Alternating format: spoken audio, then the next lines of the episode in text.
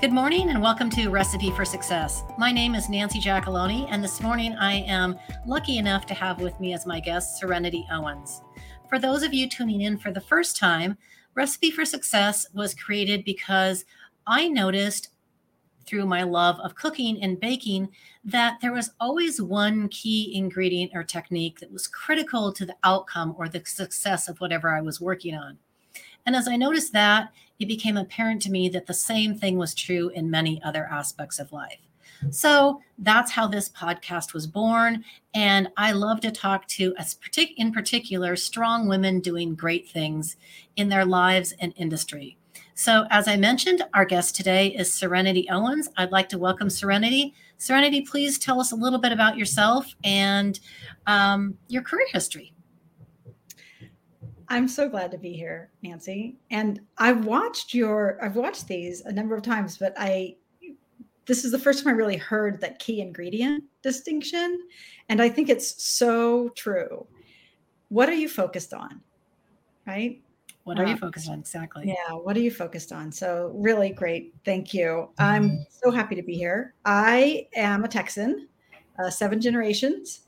Um, I did go out of state for both of my degrees. I have an undergraduate degree in English literature. Um, and I was doing, we were doing sound check with my old English poetry recitation. So that worked really well. That's about the only place I can use that. Um, and then I have a master's in public policy from Carnegie Mellon. And I came home from my graduate degree and um, got to work creating organizations um, for society and culture here in Austin. So my first venture was the Austin Parks Foundation. Um, and we're coming up on our 30th anniversary, which blows my mind. Don't I didn't say that. Can this is live. this is live. So um, yeah, the Austin Parks Foundation is a vehicle for philanthropy for the public spaces in the city of Austin. And then um, I helped create the Entrepreneurs Foundation of Central Texas. So this was during the dot com boom, and there was a lot of people. There's always a lot of people moving to Austin, but the growth had really gotten to an exponential level, and there were lots of young startup companies moving to Austin. And there was a concern that that growth was going to affect our quality of life. And of course the venture capitalists and the founders were like the reason we moved here was the quality of life. That's exactly. the last thing we want to do right? So they really needed some kind of vehicle to um, walk that talk. And that was what the entrepreneurs foundation of central texas ended up being a place where they could engage with the community participate in corporate philanthropy and a way to give back for the startup and entrepreneurial community here in austin. I love that. Um, so today we really want to focus on your personal leadership journey and entrepreneurial journey. And so you've given us a little bit of a foundation, but you get out of Carnegie Mellon, which is very prestigious. How do you decide where the first place you're going to dip your toes in the water? And maybe it's not even on your resume, but tell me about those first few years, what that was like for you. Yeah. Um, you give me so much credit as a young person the that decision point right? Like i don't think at that time that i was focused the focus that you need to create the perfect recipe. Um, i was open i was curious i have i had a lot of strengths but um, really knowing myself or having a focus or destination for my career was not one of them and I had this. Um, I really loved the theory of public policy, and I had been blessed to be mentored by some of the greatest female leaders in the history of our state. Um, Austin was a small town when I was young, um, and so encountering people like Liz Carpenter and Lady Bird Johnson and Barbara Jordan and Ann Richards, like that was actually fairly easy to do. Um, and so I was really blessed to get to meet those women and see their leadership. And I often got uh, the feedback of, you need a relevant degree. And I was like, the Middle English isn't what? I don't understand. Um, and so I came home from Carnegie Mellon and I needed a job, right? Like I just got out of graduate school. Oh my gosh, I spent my life saving. So, um, so I was um, just networking and again, really blessed with a deep and rich network. And I had a friend call and say that somebody was looking for the, um, they were looking for the director of Texas Parks and Wildlife. And I was like, oh, well, I'm not qualified yet to run a state agency. And she said, oh, it's not a state agency. Well, okay, I don't know what it is, but it's what you do. And then I met the board, uh, the president of the board, another really powerful woman who had a great philanthropic history in the city of Austin. And she handed me three file folders and said, go find an office. And so that was the beginning of this organization that now receives millions of dollars.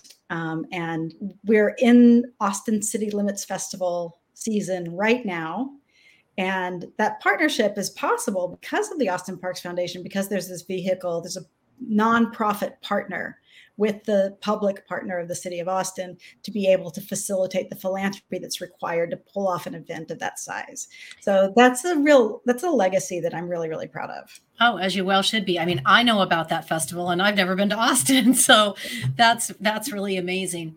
Um, I think you know most of us we know our strengths. We kind of sort of know what we want to do. We just don't know how we want to do it or where it actually fits in the world. I would say there's maybe 25% of people that come out of college and know this is what I want to do and they have a very clear direction.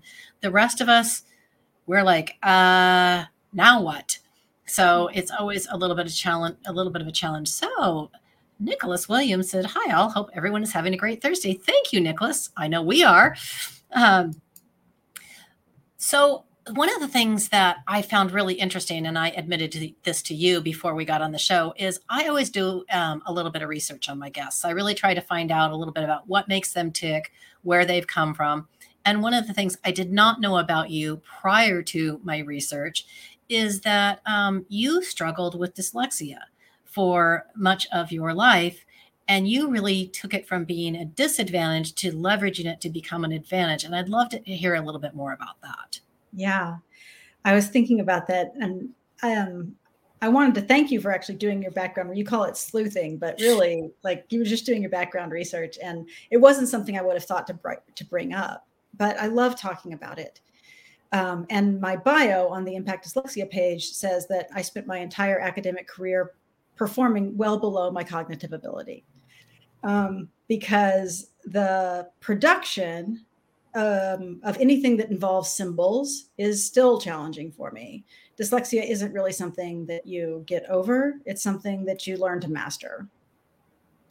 Um, and I was undiagnosed. I was really blessed in getting some super early intervention before elementary school, which is um, a key ingredient in being able to work with your dyslexia and turn it into a strength. So I would encourage any parent in the audience who suspects that their child may have difficulty interacting with symbology to get an evaluation um, because those early interventions are really really key.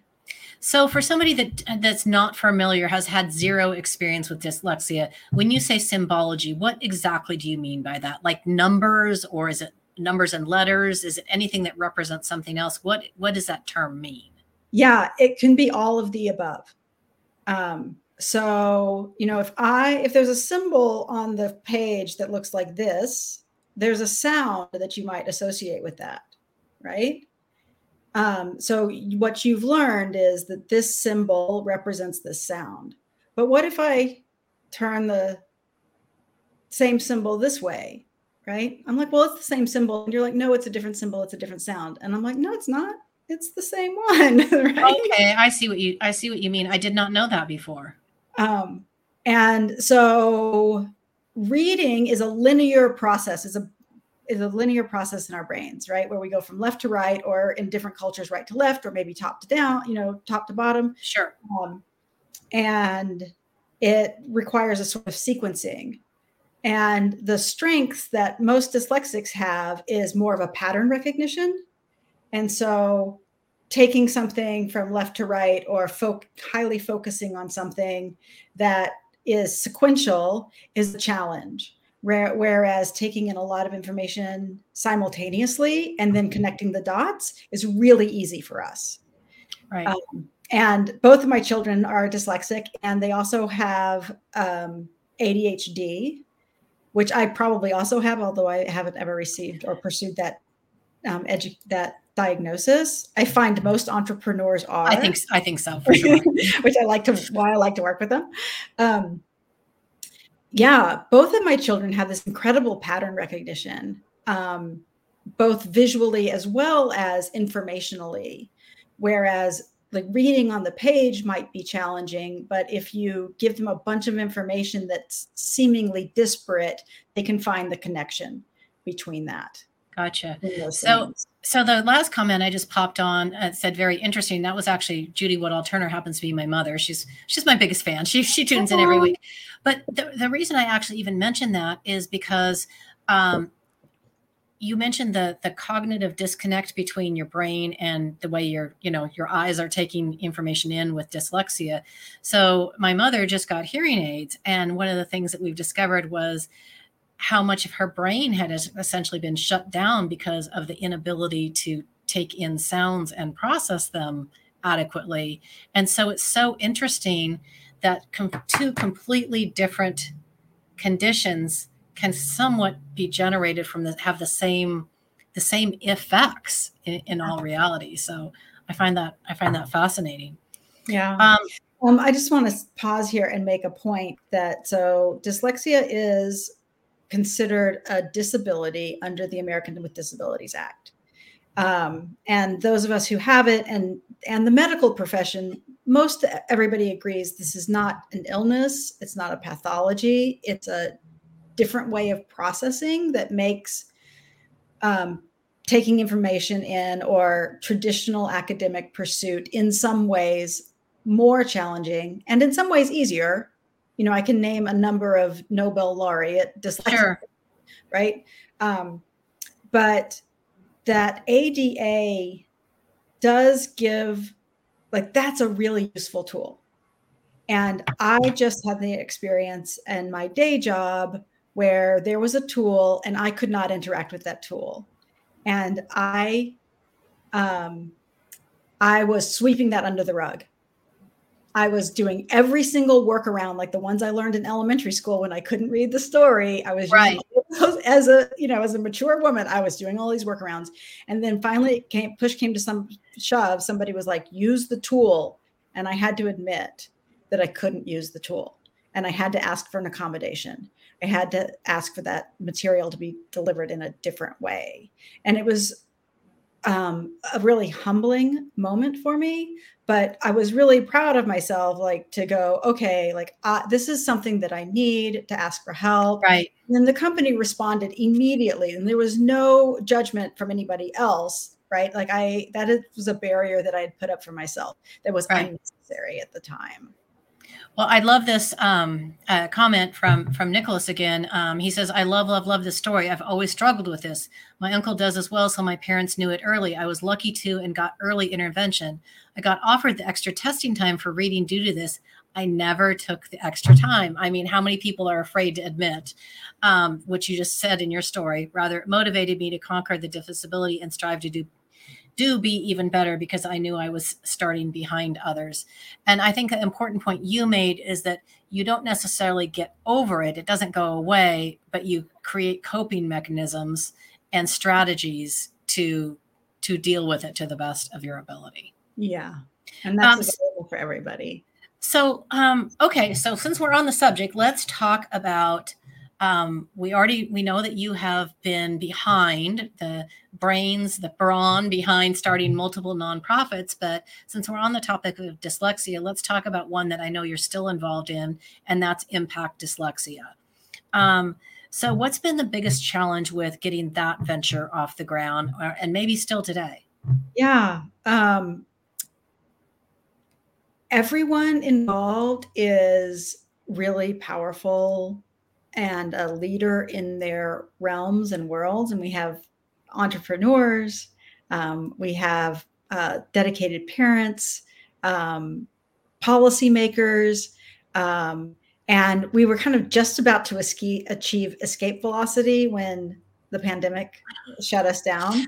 So, you know, I don't want to blame external um, circumstances. Uh, that was just a really big barrier to literally, we were just about to take off. Um, I guess the the thing that we have control over that we um, that's been a challenge is there's so much opportunity to serve. There's just so many places where we could have stepped in to say, oh, nobody's doing this, let's shore this right. up. Nobody's doing this to shore this up. And so um, the paradox of opportunity, right? Like it took us a while to really narrow our focus and recognize that parental advocacy is the place to um, really focus our education and, and attention. That um, it's challenging and i hear stories every time i get to interact with impact dyslexia the story from the parent is nobody believed me i got pushback. um, the resources are not present in my school district.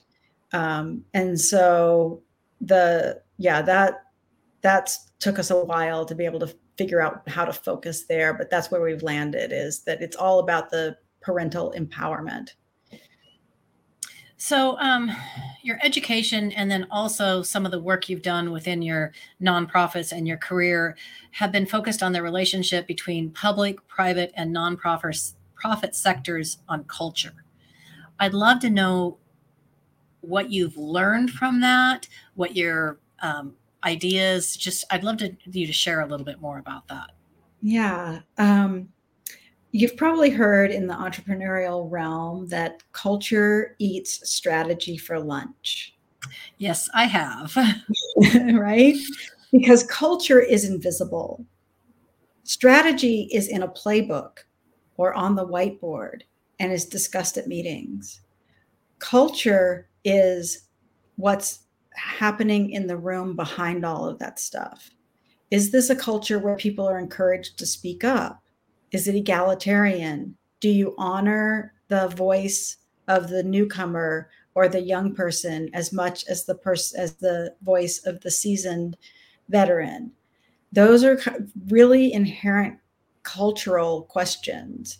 And culture happens in every area of our lives.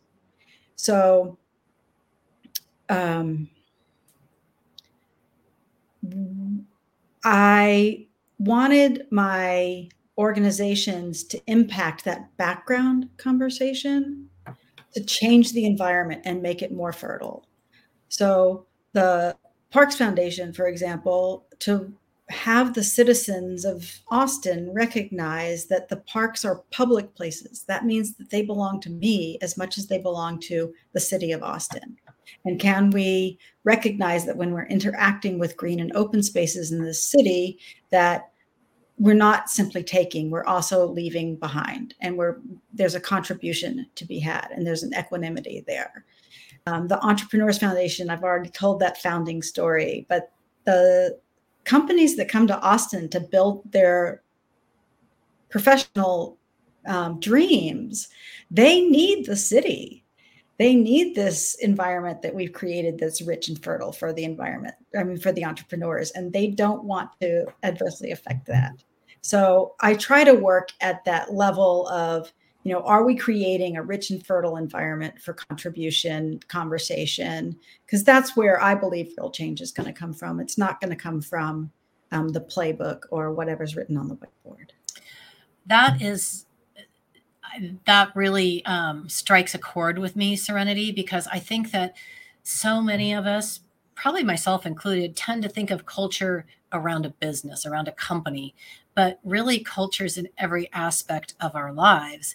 We have a culture within our family, we have a culture within our industry, we have a culture within our community. And the more that we can always be working to build and foster a positive, welcoming culture, we have a better world. Yeah. Yeah. Yeah. And um, you and I now both work in healthcare and to think about what kind of culture we've built over the last 40 or 50 years, where there's um, all of these influences on the doctor patient relationship that don't mm-hmm. necessarily contribute to a person's well being. Exactly. How can we begin to speak differently, act differently, dress differently, make our appointments differently, build different kinds of facilities that begin to, again, create an equality between the patient and the provider so that that transaction has real integrity for the exchange of energy and productivity and we're creating an environment for well-being throughout our country.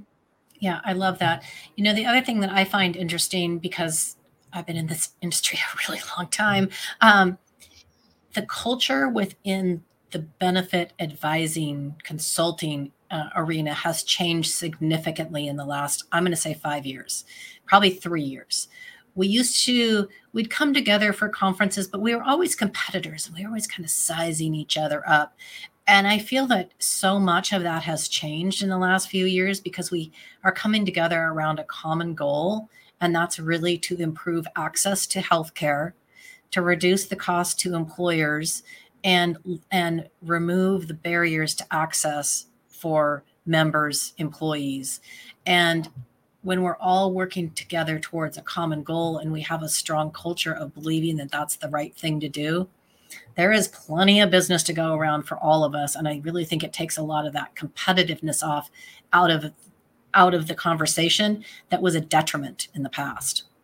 Yeah, it's so thrilling. It's so thrilling to see people really pulling in the same direction of there's a big problem in healthcare in America and it's entrepreneurism, innovation, that's going to create whatever comes next. Yeah, I, I agree. I think that, um, and it's not, this is not a blanket statement, but I do feel that smaller agencies, firms, organizations are the ones that are leading the drive for change because they have the ability to do so.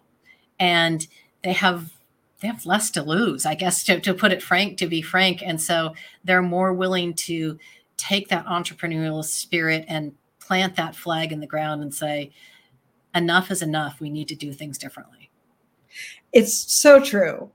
And large companies can do that, but it has to be a strategic initiative in their culture, right? Yes. They have to encourage innovation and entrepreneurism, recognizing that along with making new things comes failure. Yep. And often once you've conquered something, it's just natural to want to try to protect it. Um, so I believe that innovation can happen anywhere. Um, and the question is do you have a culture or an environment in which innovation can thrive? Yep. Yep. So Joel um, piped in and said, We aren't enslaved by the system. And that is so true. We have free choice um, and we can do things differently. And so I will also back up for one second and and again, no disrespect to large agencies because that was not a blanket statement, but I find the trend tends to be toward smaller, more flexible, nimble people doing some of the more interesting things. Okay. Sure. Of course, yeah. right? Like it's just the nature, and it's not our industry; it's every industry. Yes, yes. You know, innovation. If you're already on the outside, it's just a lot easier to innovate. Yeah, yeah. Brokers working together as one to find solutions is a great thing. That's how you shape the culture that we need it to be today. Amen. Um, okay, so we're going to pivot again for a second, and now we're going to talk about another facet of your interesting career. So you are a professional certified coach. A coach of what? And what exactly does that mean? Yeah.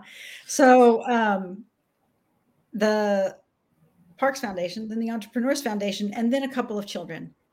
So being a CEO and being a mom, um, that was a really challenging balance for me. And as you know, I'm highly ambitious. So I wanted to do everything at top level. And I just like it wasn't, I needed a shift right? And so I opened a consultancy so I would have some flexibility for time and investment over the day and also over the course of a year, right? Where maybe the children would need more attention in some months than others. Um, and with my 10 years of entrepreneurial experience and my master's degree, and um, I went out to like conquer, help everybody else conquer the world. And I can write a program, Nancy. I tell you what, like that is so easy for me that dispersed it like, oh, look, there's all this information. Let's put it all together, right? And um, and then people would execute them and they would fail. And I was like, what's going like I don't understand. This program is perfect. What's wrong with you? Right? well, what's wrong with me? Right? So I started investigating coaching to really solve my own challenge of how can I help people execute these plans with more efficiency and effectiveness because there's something missing in my delivery that my clients aren't seeing the um, outcomes that I think are really, really possible. And then turns out that coaching conversation is the cultural conversation that I love so much, right? What's what's this culture? The culture mm-hmm. that's going on here, right? What are my deep-seated beliefs and what are my um, already programmed ways of listening or the assumptions that I walk into a room or a project or a relationship or an opportunity with? And are those going to get me where I want to go or are they going to limit my point of view and put blind you know me blind spots to the opportunity. Um, so i really loved getting that certification. It's from uh, the organization called the international coaches federation. That's who certifies people in the coaching realm. Um, and it really was the missing piece um, that allowed me to take those projects um, and then work with the people who get to implement them. So outside of coaching others has it helped you in your leadership skill set and in, in developing your own organizations or the organizations that you're currently involved with? Yeah. And in fact, um, one of the organizations that I trained with has an entire track for coach approach leadership, um, where you're not pursuing a professional certification in coaching, but using the techniques in a leadership place, right? In, in, in place in your organization. And it's really about that curiosity. Um, what's going on with your team? What's going on with this company?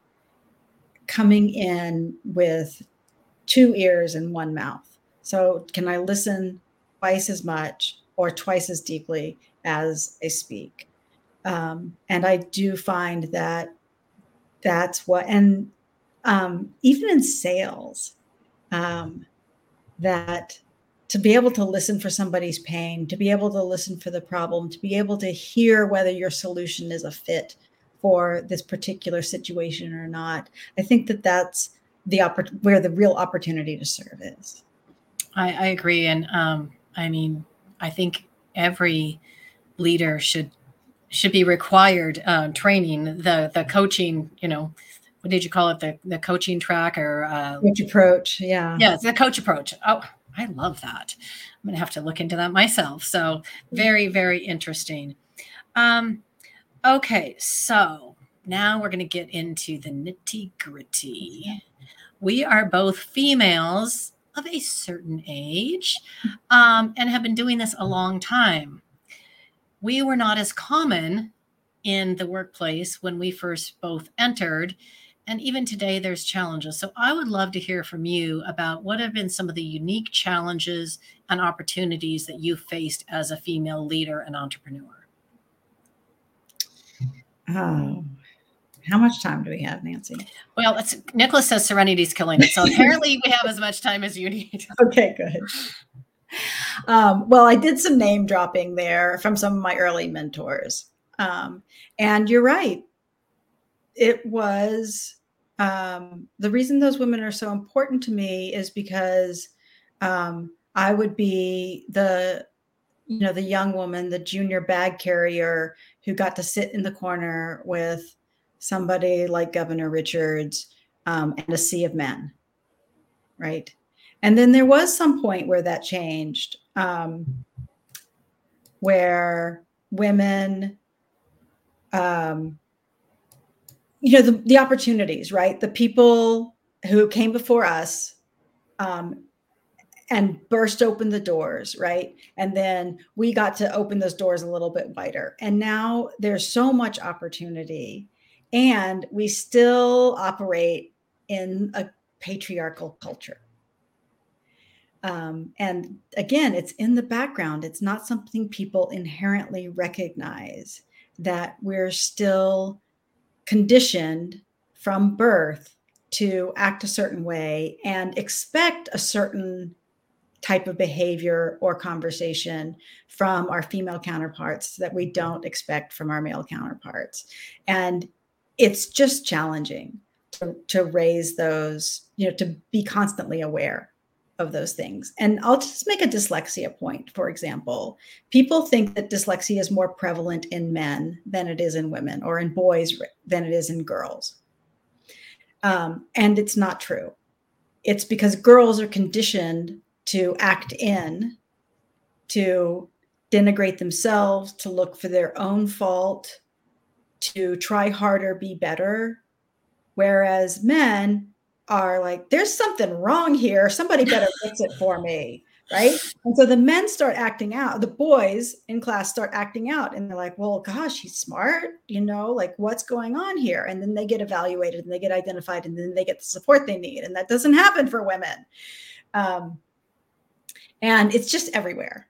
It's just everywhere. I know you asked me a specific question about like instances. No, it's it's it's you're answering it beautifully. It wasn't it really wasn't a specific question. It was really to open the door to some of the unique challenges of being a female especially a younger female. You know if we dial it back what that how hard that was. I remember specifically um, because i've been a, a broker consultant for most of my career and i can remember when i would walk into a conference as one of a handful of women and the first question would be whose assistant are you? Yeah. Or, um, uh, you know, whose wife, whose assistant? Oh, you must work for a carrier. I'm like, no, I'm none of those things. And then they would, you know, chuckle and pat me on the back and, oh, it's so sweet that you're doing that.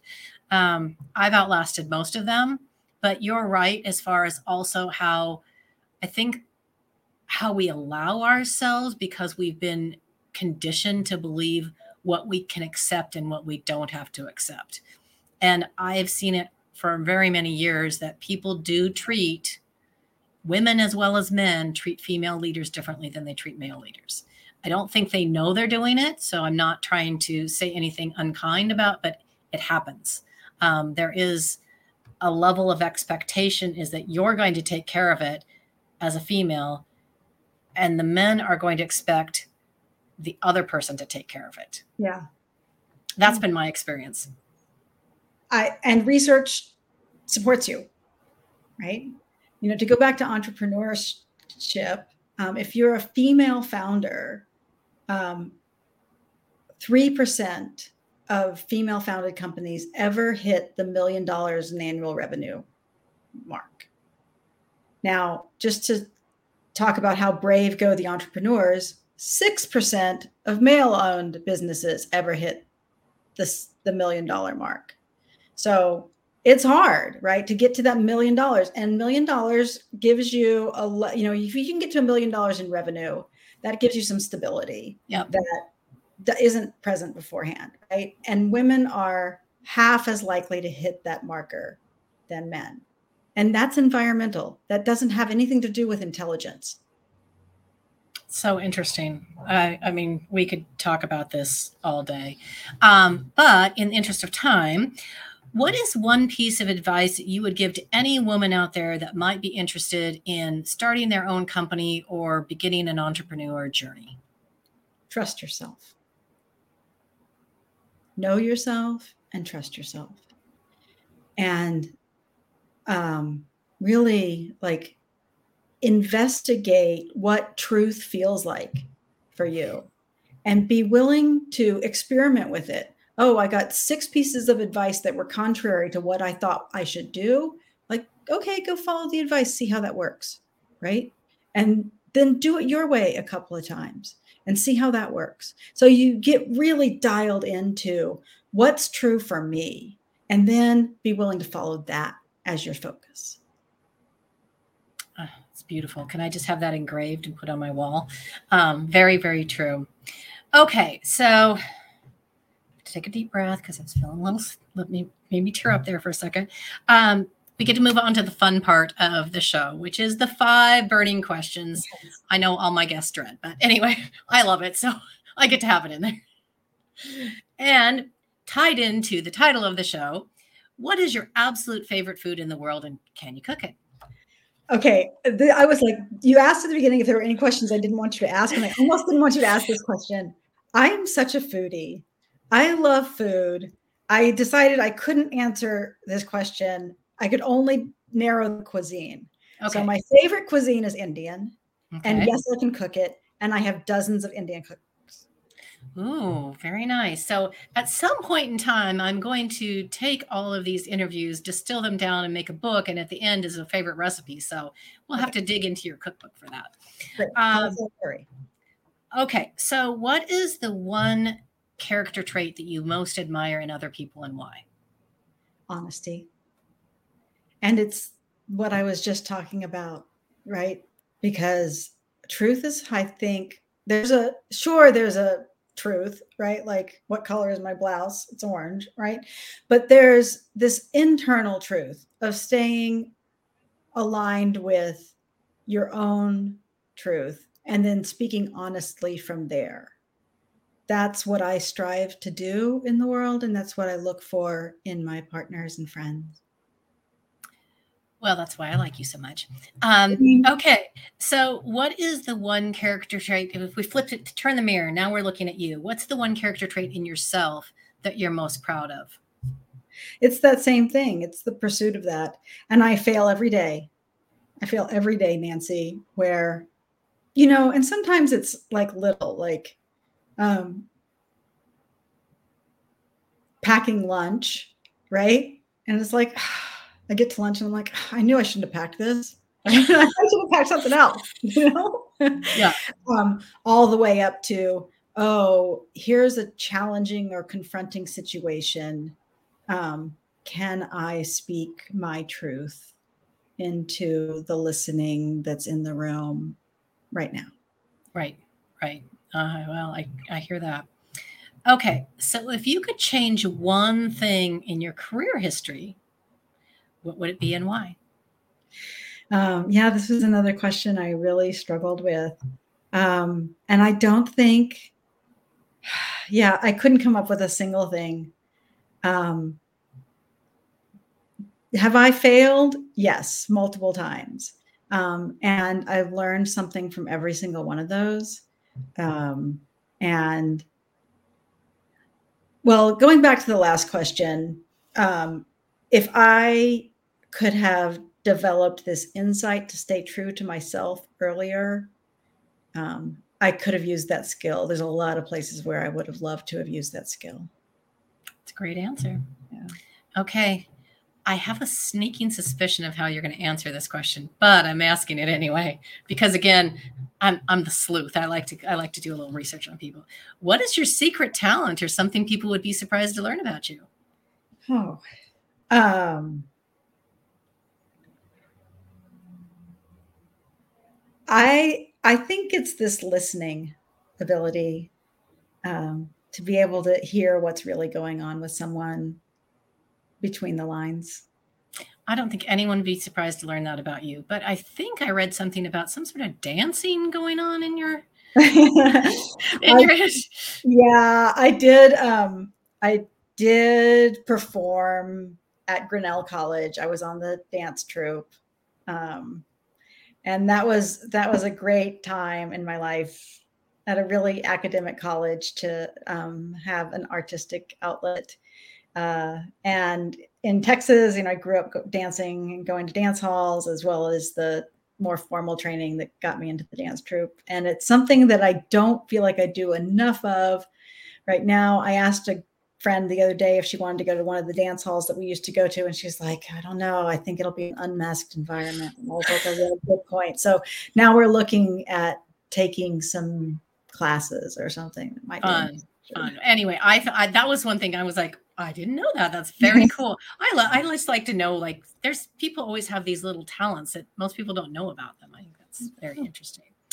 All right. So the final question: Who's the one person that you've either met on LinkedIn, social media, or maybe a podcast you follow that you would most like to sit down across the table and have a great conversation with? Do you know this podcast, Everything is Fine? Yes. Yeah. I want to be on the Everything is Fine team. I want Kim French to be like my best friend and I want her to like help me go vintage shopping. And I just think that, yeah, they're so much fun. They're so real for women our age to have somebody, you know, dish about how we see the world. Yeah. yeah. One of my, one of my friends recently sent me a link to an episode they did on quitting uh, which was was okay to quit. Have you heard that one? Yeah, yeah, that was really powerful. So um, that would be that would be awesome. Well, Serenity, thank you so much. I think this was just absolutely a beautiful conversation. Uh, clearly, from all the comments, um, you're your stories, your um, career trajectory, your personal growth has hit a, a, a, chord with a lot of people. So, thank you from the bottom of my heart for coming on here. If people want to know more about um, dyslexia resources or coaching, um, should they reach out to you, or where would you suggest that they start? Yeah, and you can reach me on LinkedIn. Okay, awesome. Well, thank you again. And to everyone else, I'll see you next week. Have a great day. Thanks, Nancy. Bye bye.